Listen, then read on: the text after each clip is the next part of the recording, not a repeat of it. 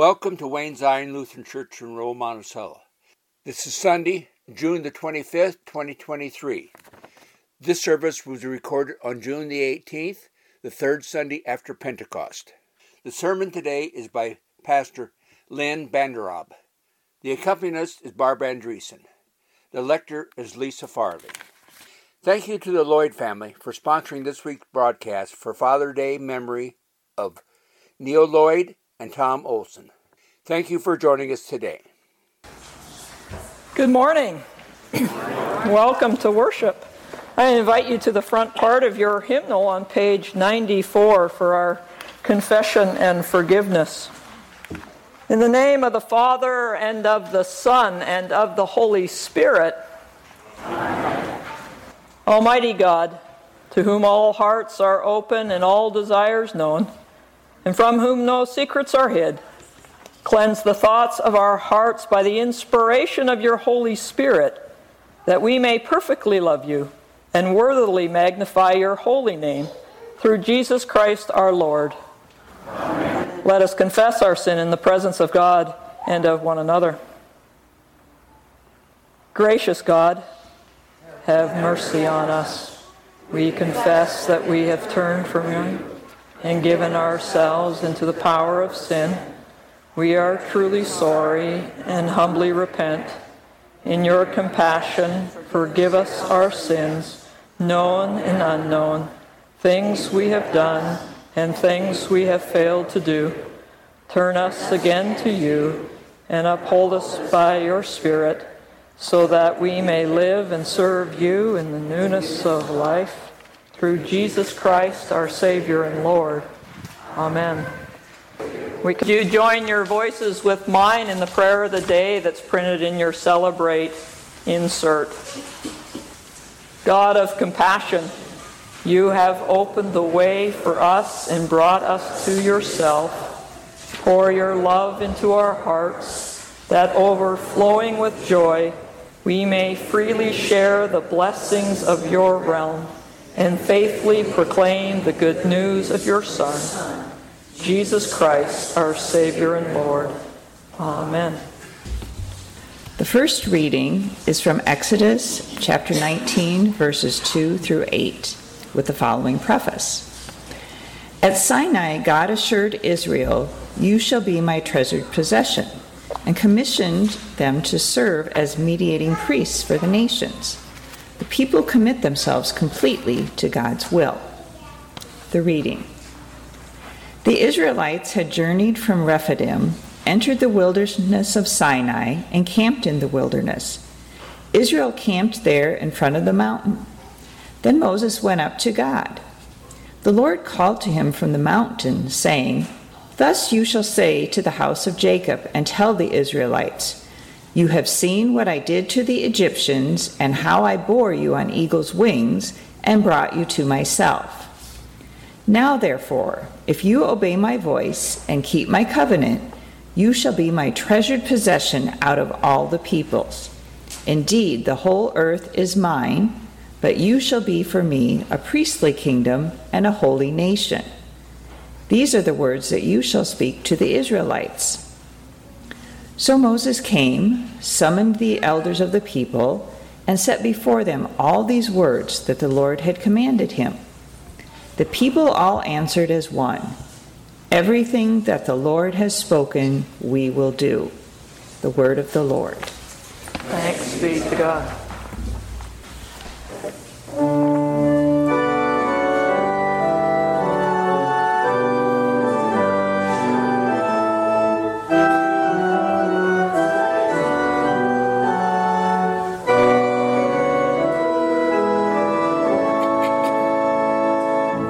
The Holy Gospel according to Matthew. Please be seated for the reading.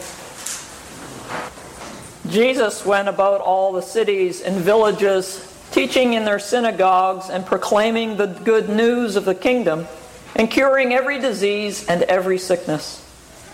When he saw the crowds, he had compassion for them, because they were harassed and helpless like sheep without a shepherd.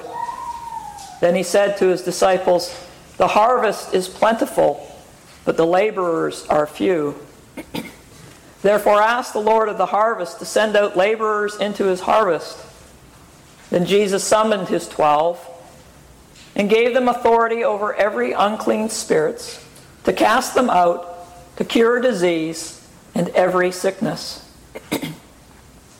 These are the names of the 12 apostles. First, Simon, also known as Peter, and his brother Andrew, James, son of Zebedee, and his brother John, Philip and Bartholomew, Thomas and Matthew the tax collector, James the son of Alphaeus and Thaddeus, Simon the Canaanian, and Judas Iscariot, the one who betrayed him.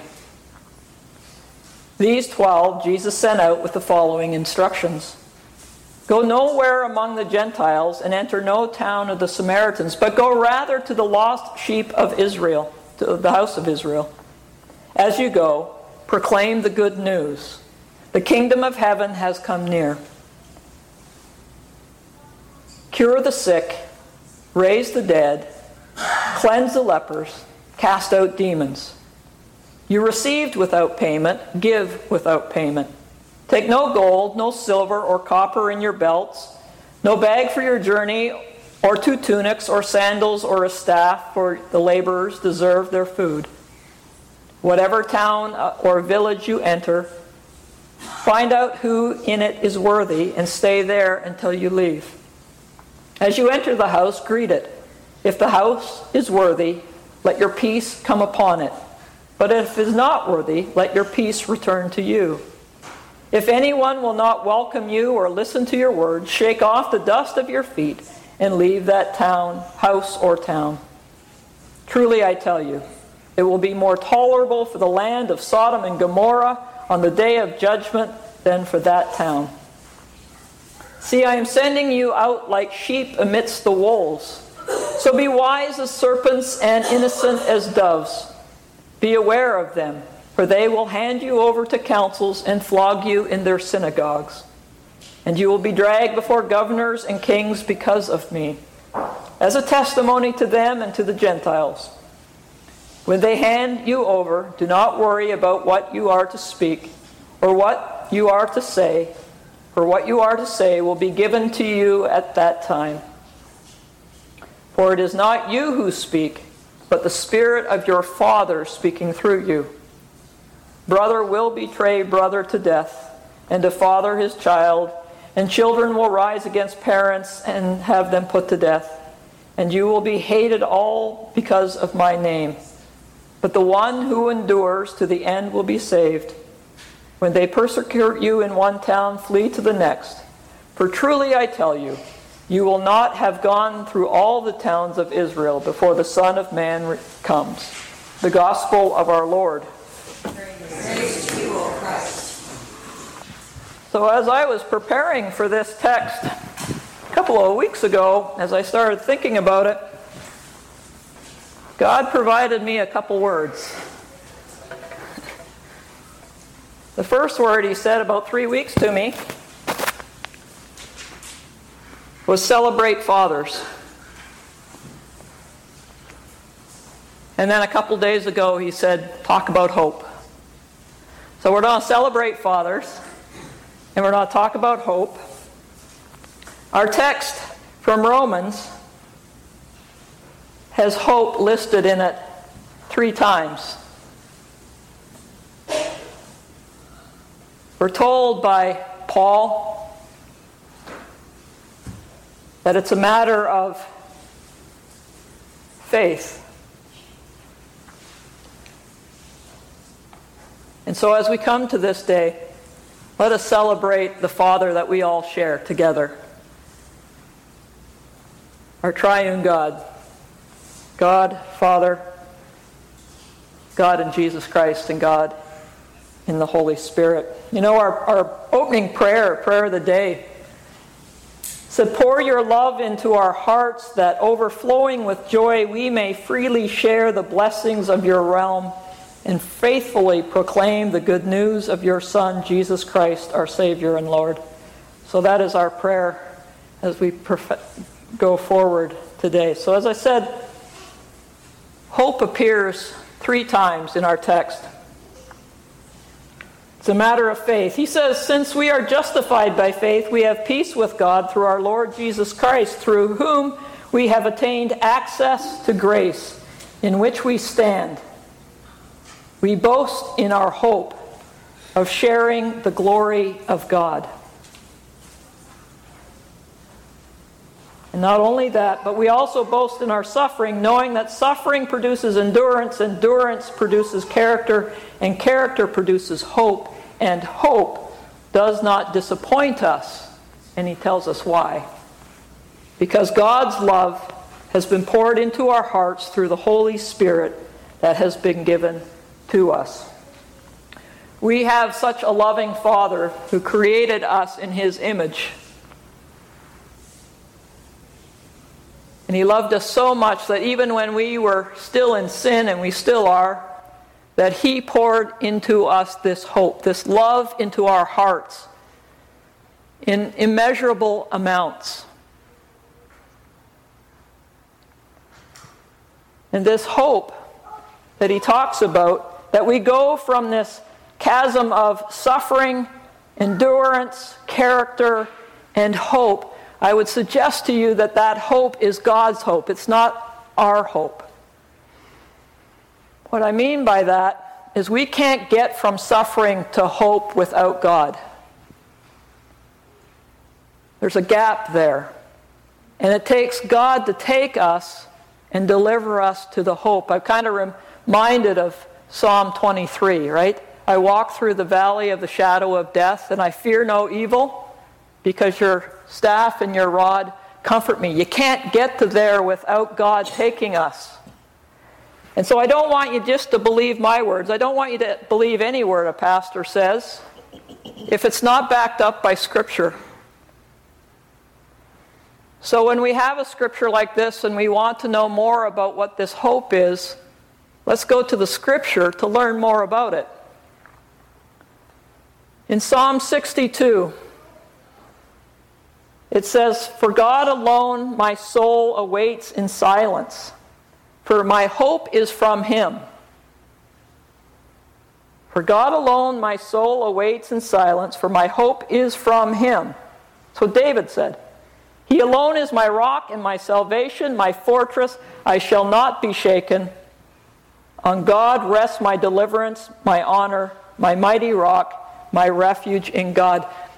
God takes us from suffering to hope because it's his hope that he pours into us through the love he gives us, through faith that we receive by grace. And so God's love stands in this gap for us. And Isaiah has something to say about that to teach us. My ear's not the right shape for this mic.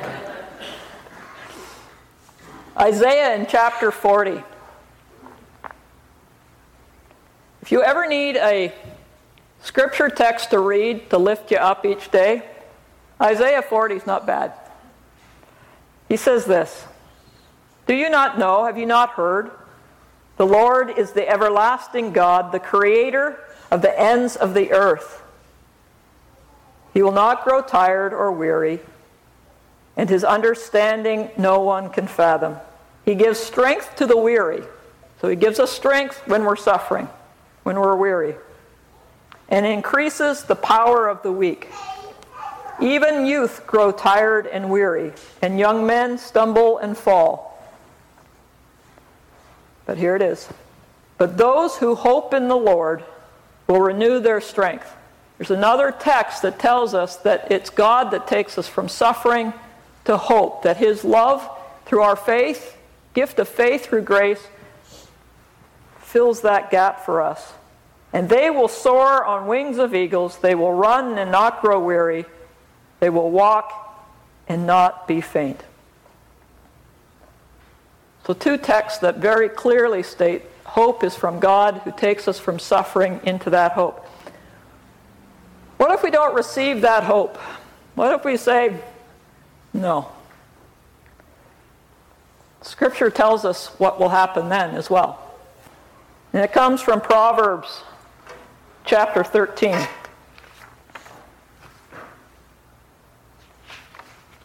deferred makes the heart sick. Is that not the truth? If we don't have God's hope and we stay in suffering, our heart is sick. We become depressed, and Satan beats us up.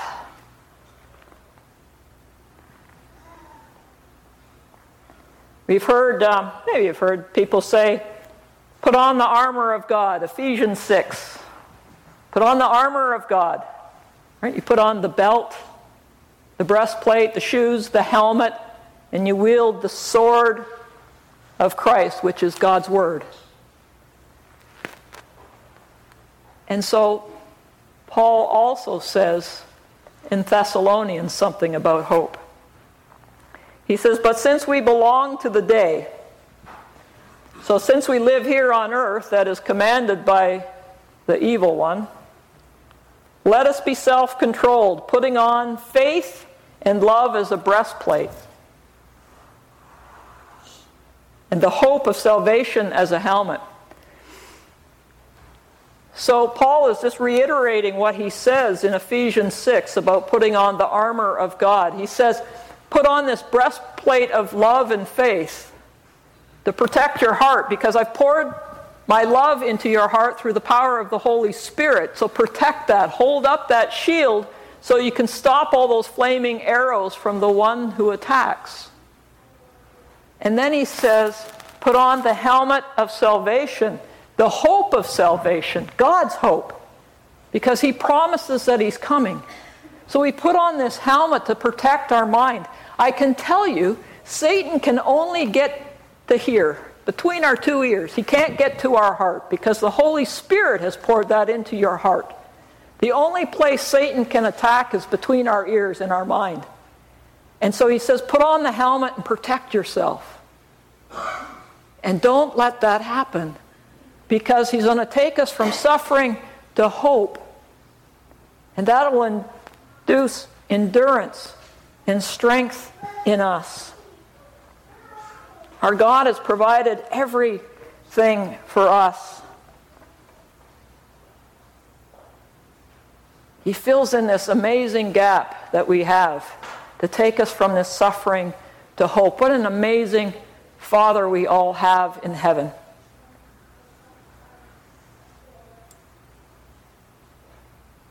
The other day, I'm sitting at my desk in my clinic. I'm typing away, doing what I do, and this thought just drops into my head. And so I know that's not me, because a thought just dropped into my head. And it said, remember that research article of 2011? Sure. There was a research article that was done back in 2011 by the Christian Post. And it was based on the Father's role, our earthly fathers, their role in our lives. And I thought, wow, that's pretty good, God. So I went and I looked it back up, because I did remember, reading that and being taken back by it. So there was this research that they wanted to do to find out how our fathers reflect our spirituality. What impact do our fathers have on us to be churchgoers as we go into adulthood? And they gave some pretty amazing statistics. So I'm going to throw a couple out at you. I'm not going to bore you with a bunch, but I'm going to hit some key points. It said, when moms and dads together go to church, their children have a 74% chance of being regular or irregular churchgoers. So 25 won't go at all, but 74, 75% will remain churchgoers. So that's when mom and dad go together. When it's only mom and dad doesn't come, you ready for this? 2% are regular churchgoers. That's what they found. And 39% were regular or irregular. So 41%. So we've gone from 75% to 41%. Okay? All right, hang on to your seats. What if it's only dad that comes and mom's not coming? 44% regular attendance by their kids.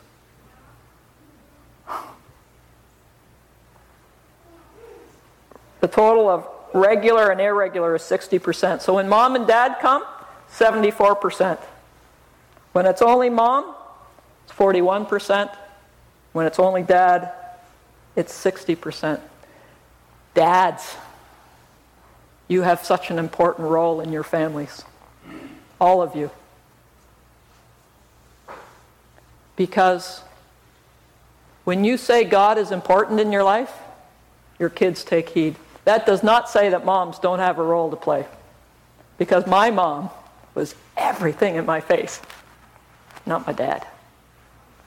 So research is not the end all and be all, but it does point to something, that what our parents do matters.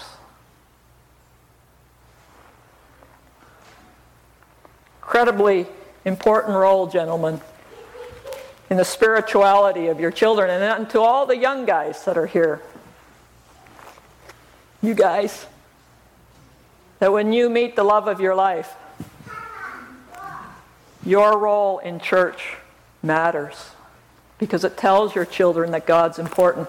The research said something about children tend to take their cues about domestic life from mom, while their conception of the world outside comes from dad. So if dad takes the faith in God seriously, then the message to their children is that God should be taken seriously. And it confirms the role of father as spiritual leader in our world. I think that's important in a world that is missing some God in it. That men, you have an incredible role to stand up and be proud of proclaiming God in your life, because it matters to your children. So congratulations, and thank you to all the gentlemen in this room for being faithful followers of Christ, because it means something to our kids.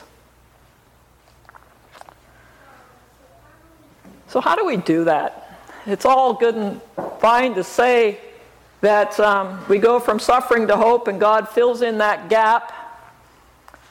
And that spirituality in our household matters, because it tells our kids that it matters. But how do we do it? I always ask of myself in a sermon, so what? You said all these things, so what? Why does it matter? And here's the easiest answer I can come up with. That I didn't come up with it. It was the Holy Spirit. Just keep the first commandment. Keep the first commandment. Keep God first. Because when God's first, everything else will just follow. If there's one thing that we can all do, is just keep God first in everything we do. It's really that simple. God didn't make it difficult for us. It's hard because if Satan gets in between our ears, but God says, just keep me first. That's all I ask. So on this Father's Day, let's keep our amazing Father in heaven first in everything we do. There's a song on the radio that's really been speaking to my heart lately. And it's funny how these songs always come on when you just need them. And it's called First Things First, and it's by a group or a gentleman, Consumed by Fire. And the whole song is about keeping God first. First things first. And I'm going to end with this being played here in a moment. We're going to play the last half of the song. But I want to tell you what the words say so that you can hear them. It says, I don't want to love what the world loves. I don't want to chase what the world does. I only want you. I only want you. He's keeping the first commandment, isn't he? He's putting God first, not the world. First things first, I'll seek your will, not my own. Surrender all my wants to you. Keep the first things first, to live your truth, to walk your ways. Set my eyes, Lord, I fix my face on you. All my desires reversed, to keep the first things first, to put God out in front, to keep the first things first. All my desires reversed, to keep the first thing first.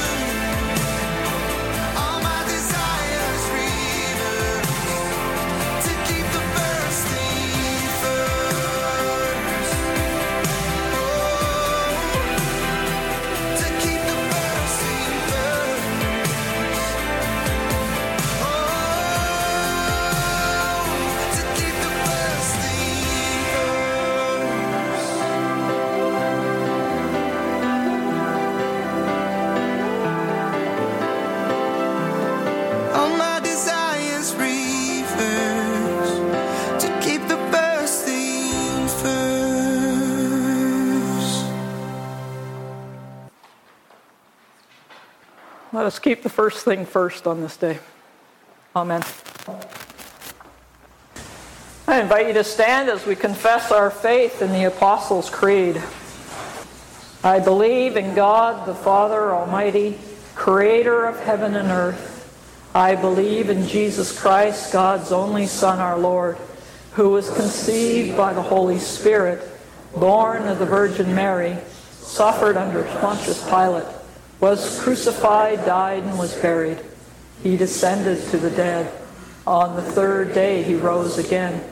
He ascended into heaven, and he is seated at the right hand of the Father, and he will come to judge the living and the dead. I believe in the Holy Spirit, the Holy Catholic Church, the communion of saints, the forgiveness of sins, the resurrection of the body, and the life everlasting. Amen. Our radio broadcast was sponsored by the Lloyd family in Father's Day in memory of Neil Lloyd and Tom Rickles. So thank you for that. Let's receive the blessing. Let me go back up here and do that. I invite you to stand and receive today's blessing. The Lord bless you and keep you. The Lord's face shine upon you with grace and mercy. The Lord look upon you with favor and give you peace. Amen. Go in peace and serve the Lord.